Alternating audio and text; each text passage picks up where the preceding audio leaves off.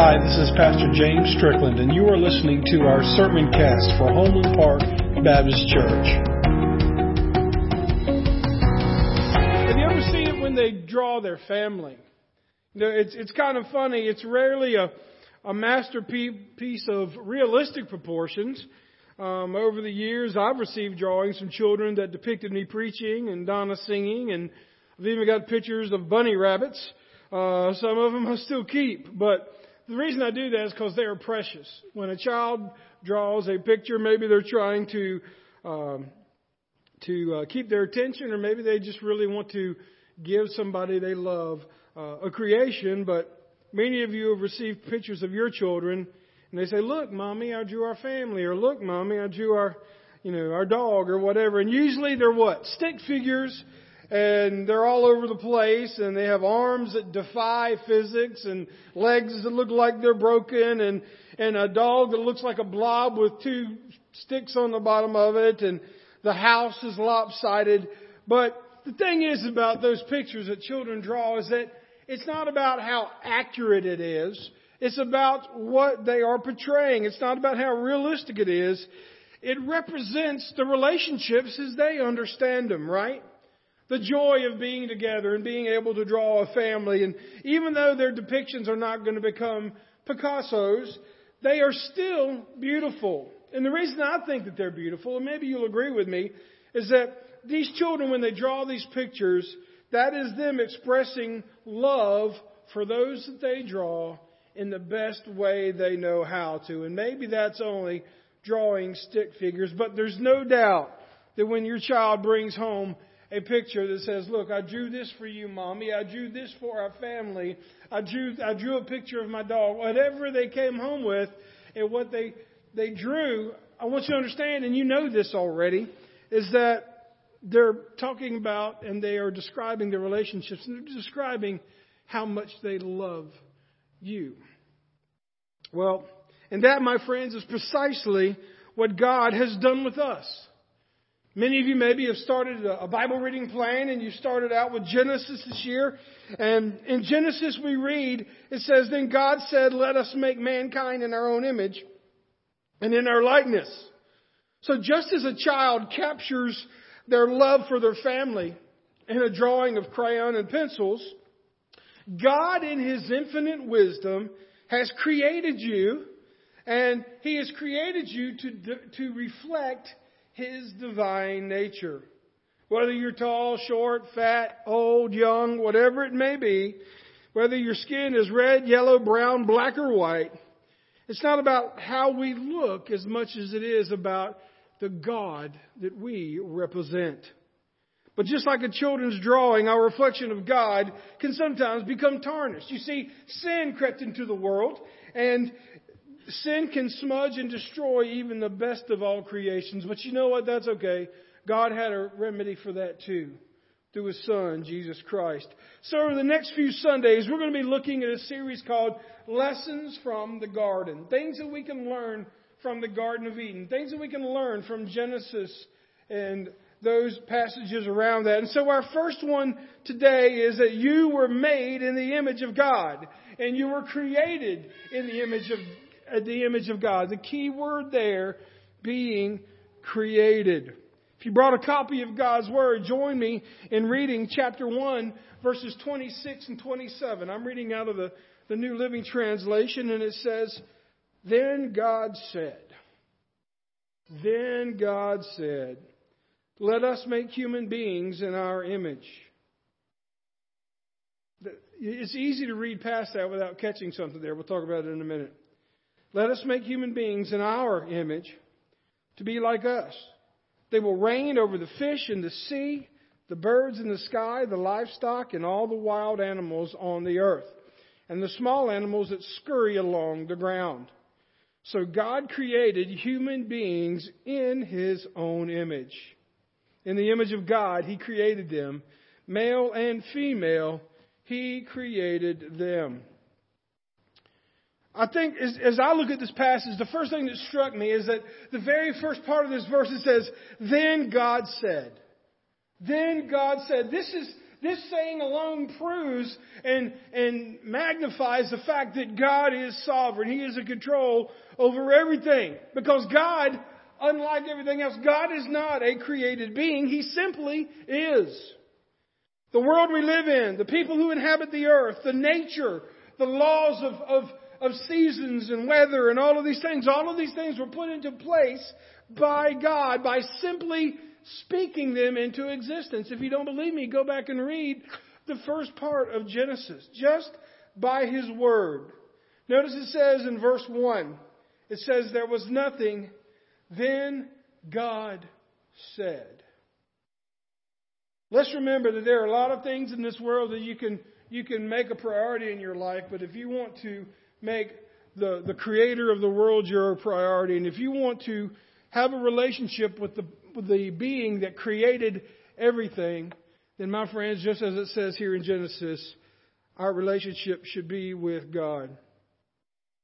Then he says here, he says, let us make humans like us.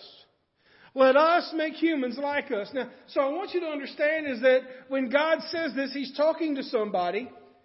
And so He's talking to Jesus and He's talking to the Holy Spirit. So here's the aha moment I want you to understand. We all know because we're in church, Jesus died for our sins, right? But that also means that Jesus was in on our creation. Yes, Jesus was with God when the world was created. Jesus was with God when you were created. And He loves you so much. He was there in your creation and He wanted to do what His Father asked Him to do so that you could have a relationship with God. So very in the beginning we see, let us make humans like us. Us and our indicate all three were involved in our creation. Folks, you were not created to be a God for yourself or put other people as your God. You were created by God to have a relationship with God, just like a father has a relationship with a child. All of these precious children that have gone to children's church and the nursery and they are they are back there and they all the thing that, that not only are they so awesome and so cute and so loving but they represent the families that brought them here. There are relationships. There are connections. And the thing is is that if we ever put anything else in the center of our life other than God the bible calls that an idol and I like the way that Tony Evans' Bible says, he says, just as God handed over responsibility to the sun so that it would shine for God, God handed over the responsibility to us, meaning you and I, so that we would govern and steward His world for Him. Yes, it says here, God created us in His image. Imago Dei is what that means. And in the most basic sense, having the image or likeness of God means that we are to be similar to God. They say that, and I don't know if this is the case, those of you that have had children can tell me, but the, the old wives' tale is, is that when a baby is born, they, they come into this world looking like their father, and over time they begin looking like their mother. Is that true? No one's going to give me any feedback on that one, huh? like, well, I hope it looks like a mama. But anyway, the thing is, is that when you see that baby in, in, in this creation that God has blessed you with, as a father, you see a little bit of yourself in that child. As a mother, you see a little bit of yourself in that child. Maybe you see a little bit of your other relatives, your fathers, your mothers, your grandfathers. There's, there's some type of discerning factor that you say, look, they've got my grandfather's eyes, or they've got my my um, grandmother's cheek or whatever. I mean, you know, you've been there, you've done that, and still are doing that. And as they grow older, they grow into that. We're created in the image of God, my friends. So are people saying to me and saying to you, you know what? I see God in you. You have got God's temperament. You have got God's love. You have got God's wisdom. You have got whatever you've got you are reflecting what God has given you. And that's what He's trying to get us to see because we are God's image bearers in need of Jesus. Yes, although we still bear the image of God, as it says in James 3 9, we also bear the scars of sin. Mentally, morally, socially, and physically, we show the effects of sin. But here's the thing. Here we go now, and we're going to go here because the Bible lays it out, and so we're just going to, uh, just like golf, where the ball lands, that's where you play it, right? Well, God established the gender, not man. Not wisdom, not, not cultural preferences. When it comes to gender, we see here what it says right here. So God created human beings in the image of God. In the image of God, He created them, male and female, He created them. I think last time I heard uh, scientists and experts are saying there's over 21 genders now. Wow. I see two here. And look, this is not going to turn into a bashing message about all these other uh, different topics that are going on, but I just want to teach you and reveal to you what God has showed me. His Word says. Why is there so much confusion over gender? Why is there so much confusion over gender? Well, it started way back in the garden when sin came into the world, and then it says that, that because of the curse of sin, God put enmity or put distance between the man and the woman. The woman wanted what the man had. And so there was all of this conflict that started as a result of sin. And so here we now, we see that gender and, and all these other issues are, are kind of unfolding. Why is that? And this is not an exhaustive list, but one reason is the cultural context. There has been a shift from the Bible being the authoritative word on gender to now it's public opinion and cultural preference. Many think that it was true back when the culture accepted only two genders, but now they say culture has evolved. We've become more enlightened, and so now we believe that there are more genders. What you do when you say that is you say that this was, this book was good for that time, but it's no good for the way we live right now. And it's not only gender, that's, that's what's happening with everything. So there's cultural context. There's religious fragmentation. What does that mean? Is that even in the church, you're not going to find churches, you're not going to find denominations anymore that are going to agree to the fact that when the God says that He made a male and female, that that's it. There are churches, there are pastors, there are ministries that are, that are swallowing this cultural relativism hook, line, and sinker. Some, uh, as the concept of biblical authority shrinks, different religious traditions and denominations interpret Genesis 1:27 in different ways. Some say that Genesis has two distinct roles of man and woman, and they are important for the functioning as one or the other, but gender is not important. So let me give you just the, the, the plain view of, or the, speak plainly on what that says. That says that even in the church, there are people that are saying, yes, the roles and what a male and a female does is what God has laid out here, but you don't necessarily have to be a male or female to fill those roles. Meaning that um, two males, one could be the male and one could be the female role, not the gender. So again, they're taking God's word and pushing it to the side. And then Today, many believe that sex exists on the spectrum and gender is an identity is a distinct concept rooted in individual self-perception. Blah, blah, blah, blah, blah. What that means is, is people can decide no matter what biology says, no matter what the doctor says, no matter what the Bible says, they can decide for themselves who they are. You've heard people say, this is the big thing today. Well, I know that this is, you say God's Word is the ultimate truth. That's your truth. I have my truth. You heard that one? I have my truth? That's a scary place to stand. Because if you are disregarding the Word of God and the truth of God, and you say, you look at all of this and you say, ah, this is cute. My grandmother grew up with this. And I remember when I was in youth group, I used to read all this stuff. And, but you know, the world has changed, preacher. And, and, uh, what you're saying is just not nice anymore. And you can live by that truth, but I'm going to live by my truth. Well, I'll tell you what. At the end of the day, there's only going to be one truth that's going to stand. It's going to be God's truth. Now, Proverbs 29:18 says this. I'll put it on the screen for you. When people do not accept divine guidance, they run wild, but whoever obeys the law is joyful. My friends, if you were to look at your news feed, you were to look at your social media, you would look at what's going on in this world, you could see that this verse is playing out perfectly. When people do not accept divine guidance, when people do not accept the Word of God, they run wild. And we are running wild. Then there's ethical considerations.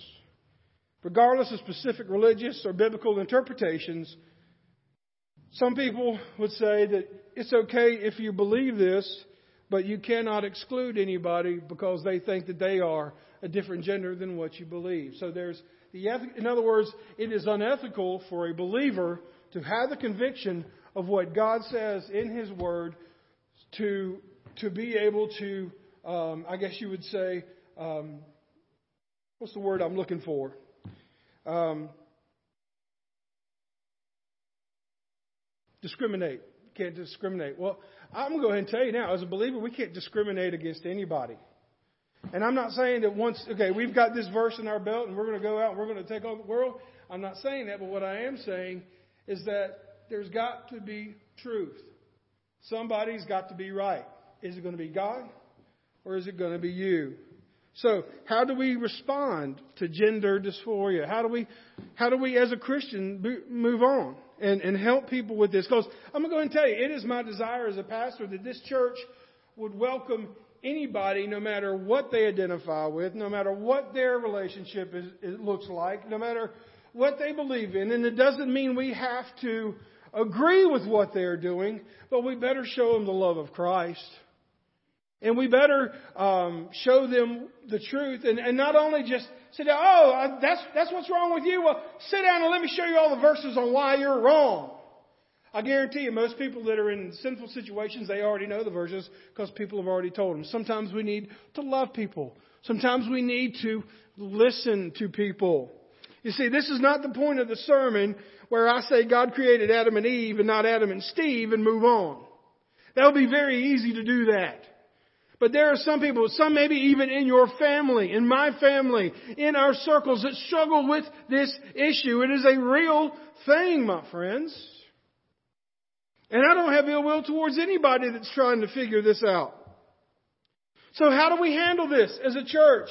How do you handle it as a father, a mother, a grandmother, a grandfather when one of the relationships that you, you someone you love comes in and tells you whether they are in middle school, high school, college, or 40 years old, and they say, look, I'm struggling with this. How, how do you, the Bible says this, do you just show them this verse and say, well, there's only two now, get right and get left? That doesn't work. It just drives people further away. The first thing that we can do is we can show compassion. Go back and look at the Bible, friends. When Jesus encountered those that were sick, when he encountered those that were confused, and when he encountered those that were weary and even in sinful actions like the woman at the well, Jesus acted with compassion on them. So must we. Did you know that the rates of depression and anxiety and suicide are alarmingly high among trans youth whose gender identity doesn't align with their biological sex? Don't believe me? You can read about it. The, the article is called Eight Things Parents Should Do When Their Kids Want to Transition Their Gender by the Gospel Coalition. If we're going to show compassion, folks, the first thing we need to do is engage them first by listening and respecting their courage to talk about it, whether uh, listen to them talk while encouraging them to say, hey, I understand what you're saying. Thank you for sharing your story with me. Thank you for telling me how you got here. Could, could you do me a favor? Could, would, would you be interested in maybe just inviting Jesus into this conversation? I'm not saying you gotta, you gotta go stop or do or what. Just, what do you think we could talk about Jesus and this situation? That's much less controversial, and that, a lot of times somebody will say, "Well, you know what? I, I'll do that." Sometimes they won't but sometimes they will. But just like when you're sharing Christ with somebody, my friends, if you get into an argument, uh, an argument with somebody about religion, your, your bridge is burned, right? You're not going to talk to that person anymore about that stuff. Some of you right now are like, oh my gosh, preacher, move on. Look, I understand. But the truth of the matter is, I don't want this church to be seen as somebody that's going to burn bridges to people that are hurting. We need to show compassion. And then we need to look past the symptom to the problem. And that goes with any sin, my friend. No matter what sin you are struggling with or someone you know struggling with, it's not, uh, it's, we shouldn't just look at, look, this is your problem. This is what the Bible says. Change it and move on. Now, usually when we are out of control in one area of our life, hear me out, and this is true. Usually when we are out of control in one area of our life, we are out of control in other areas of our life. You can take that to the bank, my friends. We need to celebrate the beauty and the goodness of God's design. Look, if you're struggling with, with your identity, if you're struggling with who you are, just understand that the Bible says, God says, God proved it. We are here. We are proof of creation because we are here. God looked at you and He said, I'm going to create you in the image of me. Yes, society may not value the way you look. You may not value the way you look. But when God looks at you, He says, Now that is perfect. And for someone to take it upon themselves to determine something that they are apart from God, they have just said, God, you got it wrong. I know better than you. That's dangerous ground to be on. Psalm 119, 13 and 14 says, For you created my innermost parts. You wove me in my mother's womb, and I will give thanks to you because I am awesomely and wonderfully made. Wonderful are your works, and my soul knows it very well. If nobody's told you this today, whether you're on this side, in the middle, or on the left, or watching by way of our Facebook feed, let me just tell you something. God awesomely created you. You are awesome. God loves you. And if you're looking for, for approval, and if you're looking for uh, acceptance from anything else, you might feel like you have to earn it. But with God, you don't have to earn His acceptance because He's already created you in His image and He loves you. And if, if I, you know, I'm, I've got a few more things to say, but if we could really just stop the message here. God loves you. He made you perfectly. He rejoices in you. God doesn't make junk. And whatever you feel like you're not enough or you're missing out on or you have these other needs, instead of running from God, maybe the best thing you can do is go to Him to meet those needs. We see here also in, in the second half of 26, in verses 28 through 30, that God blesses and gives purpose to reign over His creation as His image bearers. He says they will reign over the fish and seas. The, all y'all like to go fishing? It's biblical, right here, right? The birds in the sky, the livestock and the wild animals on the earth, and the small animals that scurry along the ground. In verse 28, then Jesus blessed them and said, Be fruitful and multiply, and fill the earth and govern it. Reign over the fish in the sea and the birds in the sky, and all the animals will scurry along the ground. Then God said, Look, I have given you every seed bearing plant throughout the earth and all the fruits for your food. And I have given you green plants as food for all the wild animals, the birds in the sky, and the small animals that scurry along on the ground. Everything has life, and that is what happened. Do you remember a time when you went from being a dependent child to actually being able to help around the house? I remember when I was younger and my dad would actually let me, he'd sit me on his lap and he'd cut the, he'd cut the yard and I thought that was the coolest thing in the world. I'd ride the lawnmower with my dad. Didn't y'all ever ride the lawnmower with your dad? I know some of you do that now with your kids. The kids just laughing. They love it because they are on the lawnmower with the dad. And then the one day when the dad says, you know what? I'm tired of cutting the grass. You're going to start it. Yeah. All of a sudden you've got all this responsibility. You've got that mean machine. You, you are controlling that machine, whether you're pushing it or driving it, but now you are in control, right?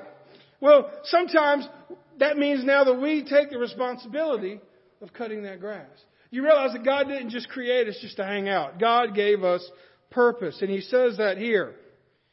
But we are to, to work the creation that He gave us. He gave us dominion over it, folks. We need to be good stewards of our earth. You know, these things about, I'm not going to, you know, littering uh, resources and all of these things. I'm not, we, we could go crazy on trying to say that the Bible says that we need to um, be tree huggers and, and all these other special interest groups. Look, I'm not saying that that we have to, to go all in on something, but I am saying this, that you cannot be a believer and say, I'm not worried about pollution.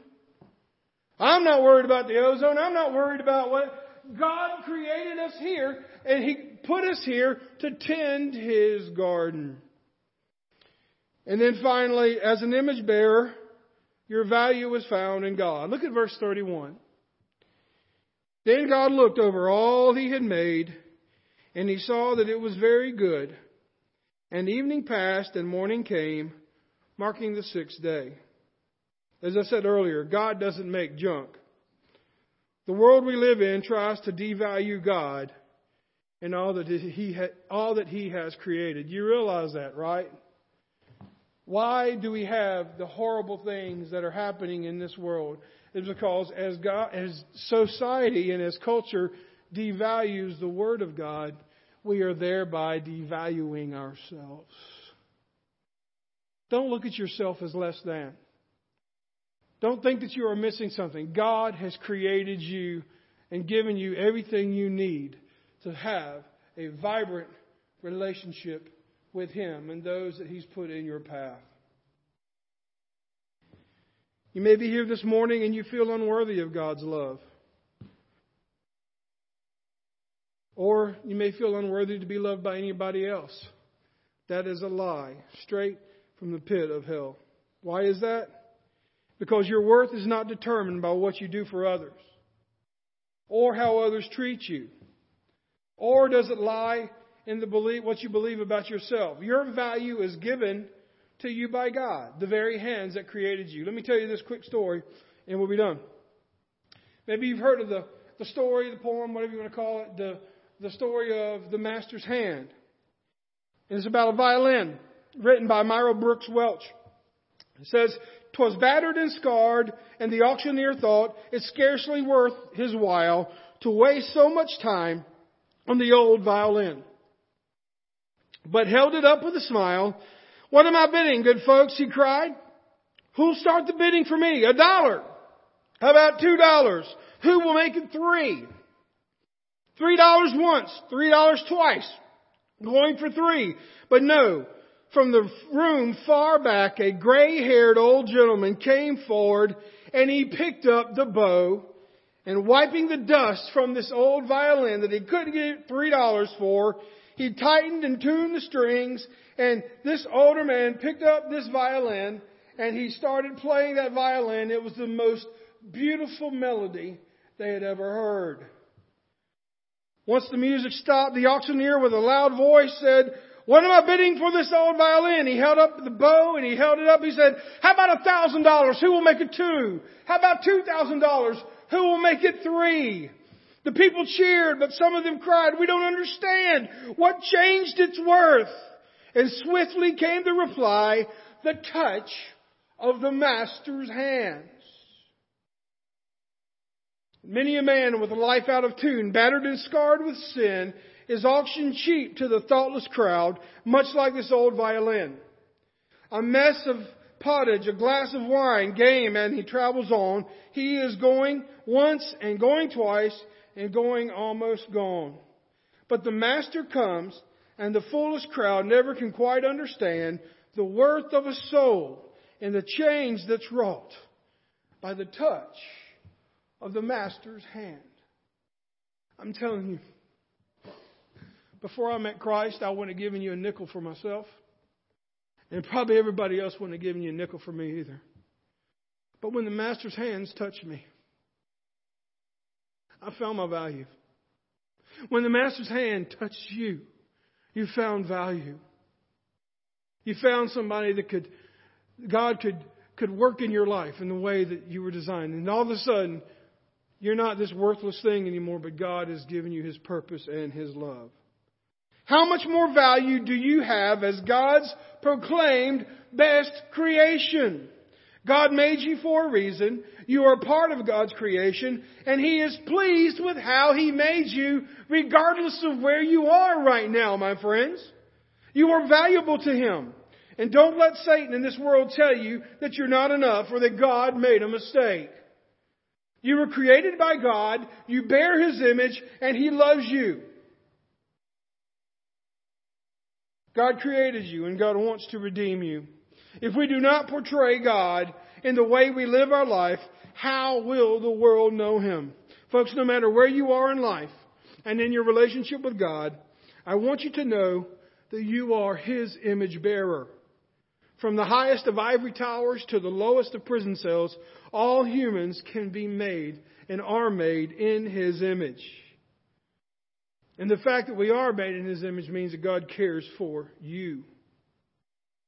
Matter of fact, Isaiah 49:16 says, "See, I have written your name on the palm of my hands." You think God has forgotten you? You think that you've wandered too far from God? You think that you can't make it back to Him? My friends, your name is already inscribed on the palm of His hands. If God is far from you in your life today, He is not the one that has moved. And if you have moved far from God, understand that He's calling you back to Him because He created you, He loves you, and you are made in His image. He created you to love you and for you to know that you need Him. God created you. God redeemed you and His desire is for you to be with Him again like Adam and Eve. And He loved you so much. He loved you so much that He sent His Son, Jesus, to die on the cruel cross for you so that your sins could be forgiven and the Creator could once again be at one with His creation. Don't you think? Isn't it crazy that that maybe when we do get to heaven, that we're going to be running around and God's going to say, Oh, Donna, I remember when I made you. Remember when I did this for you? Or, Llewellyn, remember when I created you? That was awesome. James, you remember when I created you? He's going to know every one of us because He created us. And He created you.